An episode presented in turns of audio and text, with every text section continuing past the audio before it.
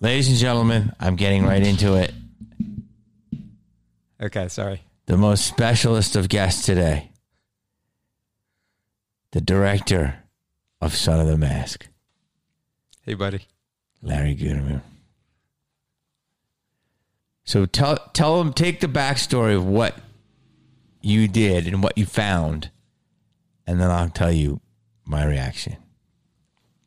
Okay, so uh, You saw these videos on Son of the Mask, right, we had a cut.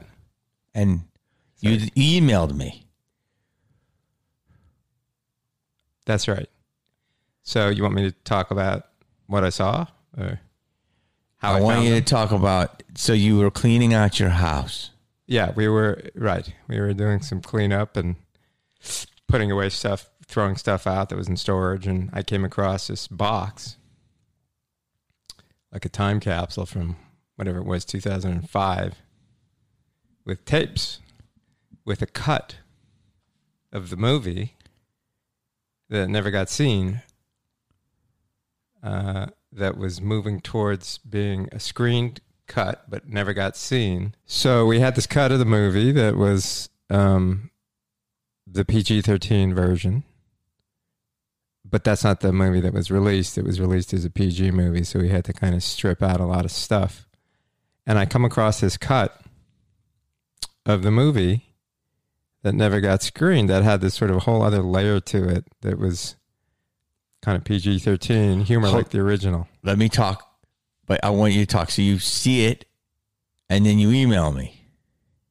That's right. I emailed you. He he says it so much better off camera. He's freaked out. Larry was cleaning out his house with his wife. He found an old tape with his cut of Son of the Mask. You know the Snyder cut?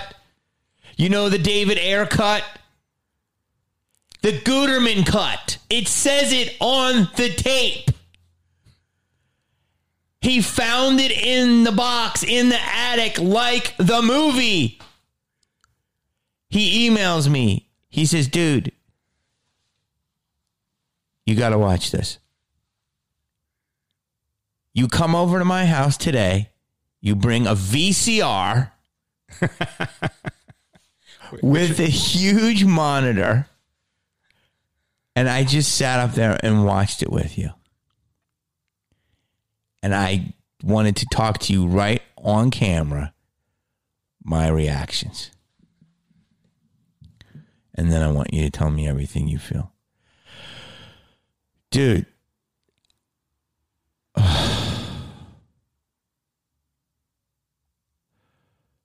First of all, I never saw that cut, did I? No. Oh my God.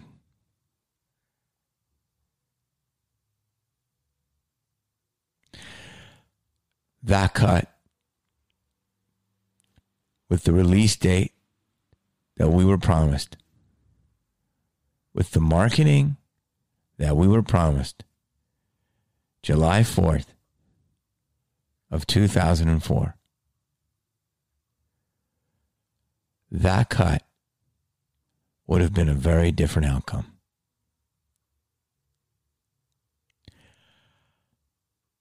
I- There's so much in that movie I don't remember seeing. And then I remember doing it. So much like improv, so much on the fly, so much little jokes. Do you know what your cut has? It has layers. It has fun. It has a slow burn. It has a depth. It has pathos. It has adventure, like early Marvel cinematic universe adventure. It has homage to Tex Avery.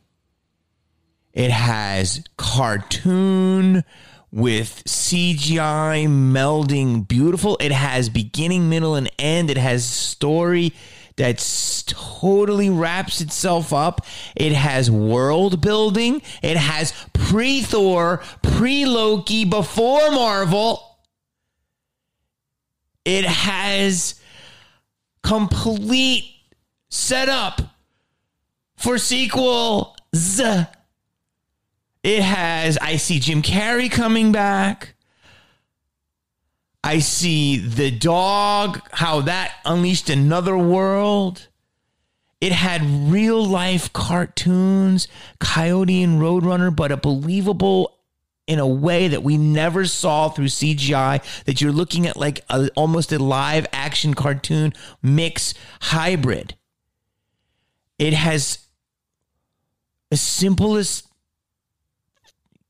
Uh, plot line, but with a lot of beautiful things to hang off of it. And and just like what the movie was supposed to be.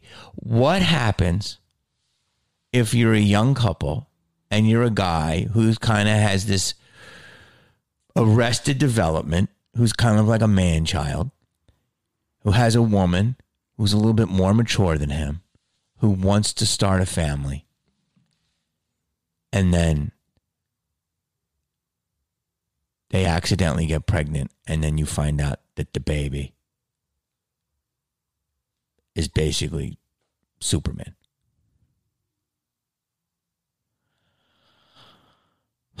Dude, I am, I am, I am like, I'm going through a lot of emotions right now, but I am blown away.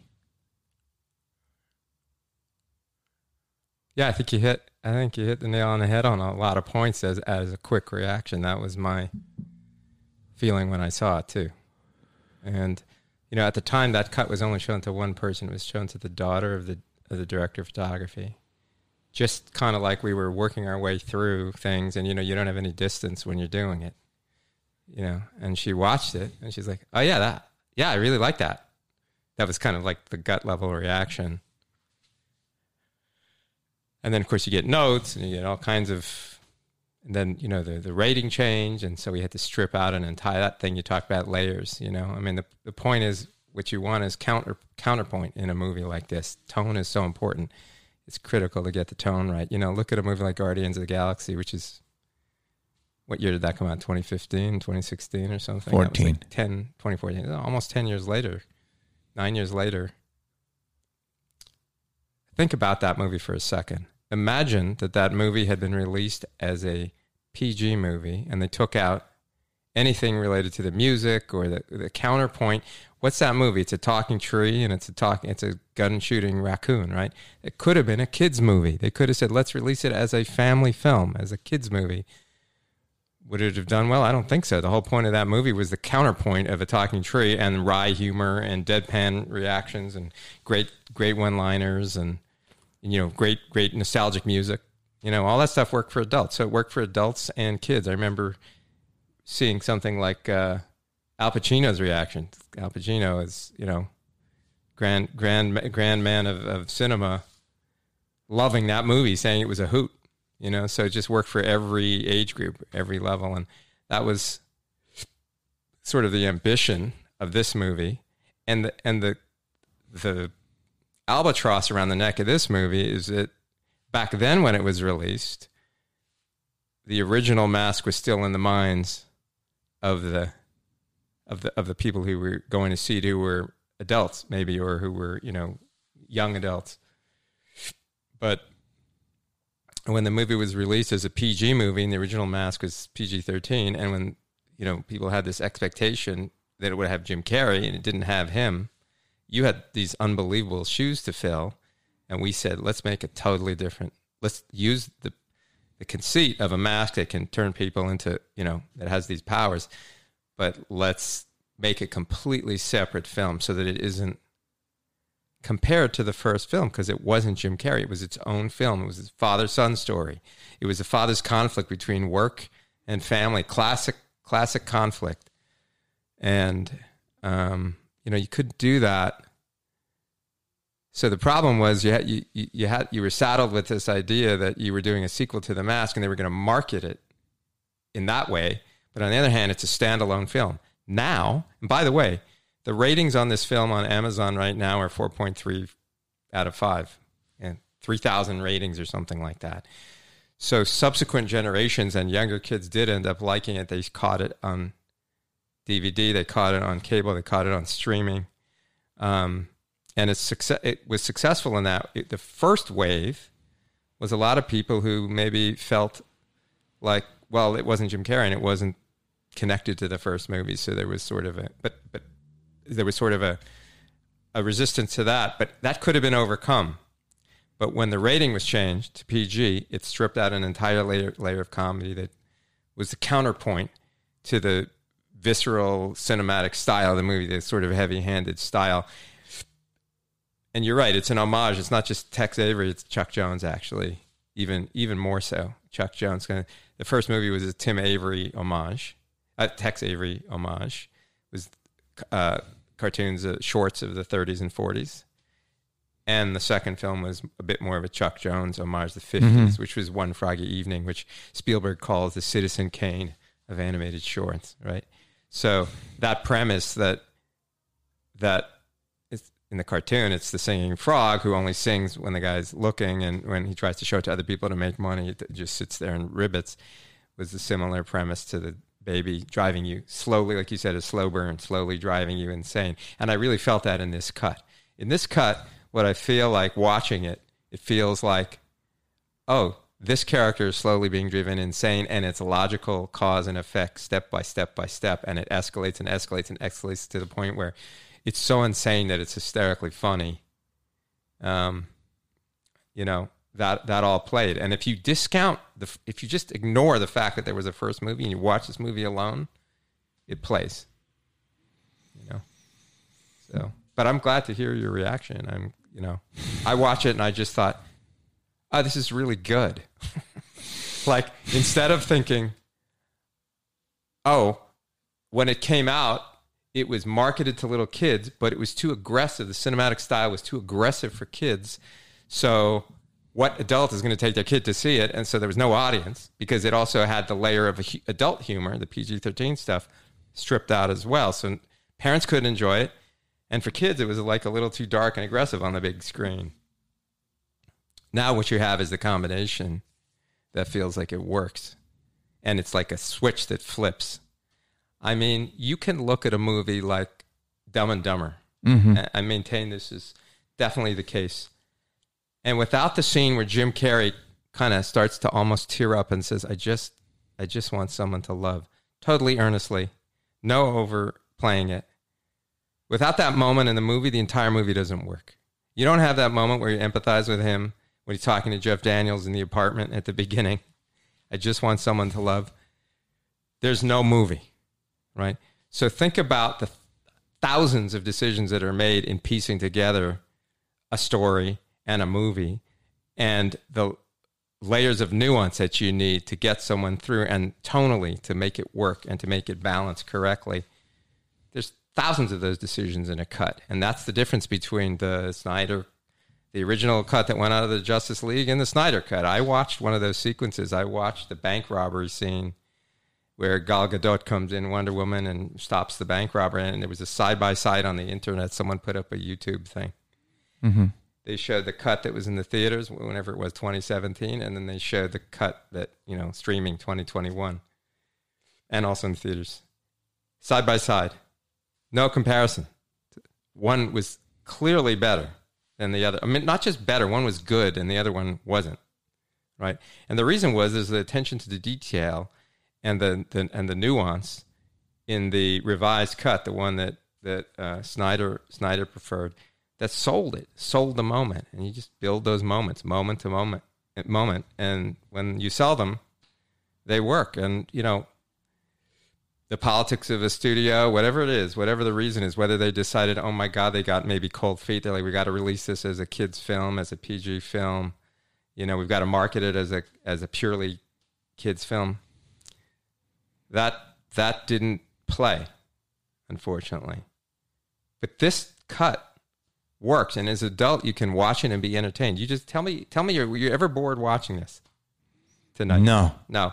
And were you, did, did it sag at all? no, No. And was it funny throughout, pretty much? yes, Yes.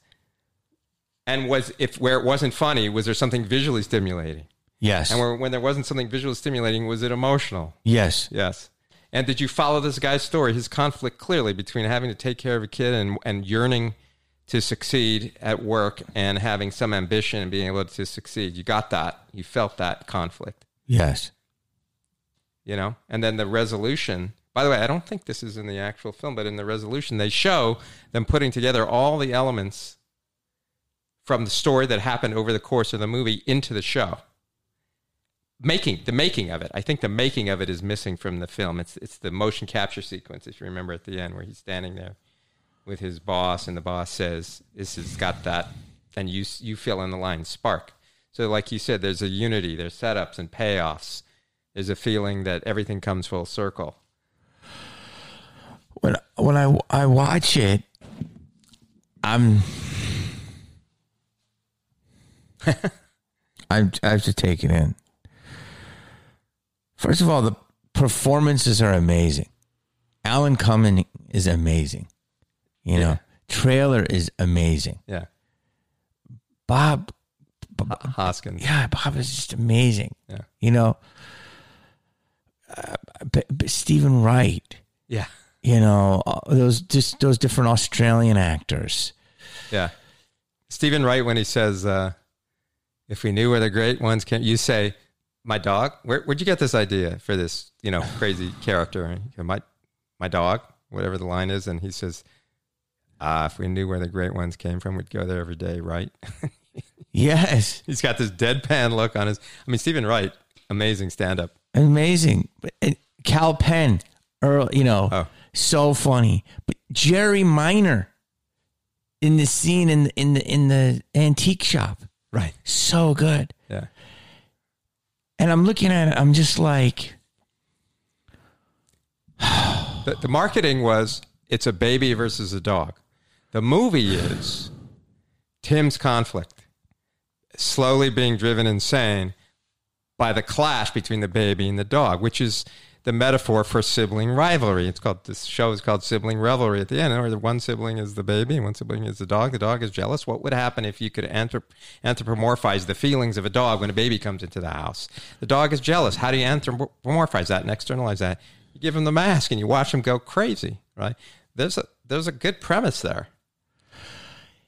there- there's so many. It, it first of all, it touched me, and I'm going to say what I say, and I've what I can gather out of it. For me, the, one of the first things that drew me to the movie was the Mr. Mom element. Mr. Mom is one of my favorite movies of all time. Early Michael Keaton, mm. brilliant. Which basically is when the dad becomes the stay-at-home mom Right. which you can't say that in 2021, but there was a time where it was more common for women to stay at home. And he has to do all those things. So it was like this guy, his wife is the breadwinner. He's the struggling artist. He's got all these great ideas. She's the wind beneath his wings, which, you know, is a beautiful message, right? You want your partner to be you know, believe in you. And then they have this baby. He's reluctant to it, just like you said. Then slowly he starts noticing things. That's weird. What is that? The simplest thing of changing a diaper. That's bizarre. Wait, hold on. When when he, the light bulb thing is so funny. It's so cute, right? When you say it's funny, it is. There's moments where I laugh out loud. There's other moments where it's just cute. It's cute funny. You know what I mean? It's not like, you know, it, it, it it's not like a, a George Carlin funny, it, but it's f- really funny for what it, it the genre we're we're hitting. It's cute. It's entertaining as hell. And I'm sitting there and and then and then slowly my character and I want to see if you agree with this starts turning into Jack Torrance. He what? Sorry. Starts turning into Jack Torrance from The Shining. Oh, He's going that crazy. right. And and, and we knew we knew we we're not gonna go that far, but it's like what in God's green and then the dog getting it makes complete sense. Right. And it's like, what the hell? Then it, it's so, so true. Animals and do do that. They are loyal with the owner, and they do get you know they have been like there's jealousy there. I've seen cases of that, and new babies get jealous of things or whatever. So the sibling rivalry is real. It's this base element in our nature. Right. And it wasn't like you said, we were not ever trying to be what happens when a mild mannered man gets the mask and then becomes his super id. That's the Jim Carrey one. Right. Ours is what happens when a mild mannered man, uh, you know, who's he's not bereft of ideas. He he had ideas, he couldn't get them through, but then stumbles upon this. It was not really about him. It's about the mask enters this world and it becomes the family mask. Right. I get it. You know, Alan Cumming, even though he doesn't wear it, still has those powers naturally Right. because he's Loki. The baby Right. and the dog. And so it becomes more of a live action cartoon homage, very live action Chuck Jones, like you said, One Froggy Evening, which is this, you know, is a, the Citizen Kane of cartoons. Like that's just a fact. I used, grew up watching that. And Yeah. I saw you laughed out loud during this uh, the sperm sequence. It's exactly when Chariots of Fire music started playing, and they were going in slow motion, and they were getting like you know G forces on their faces.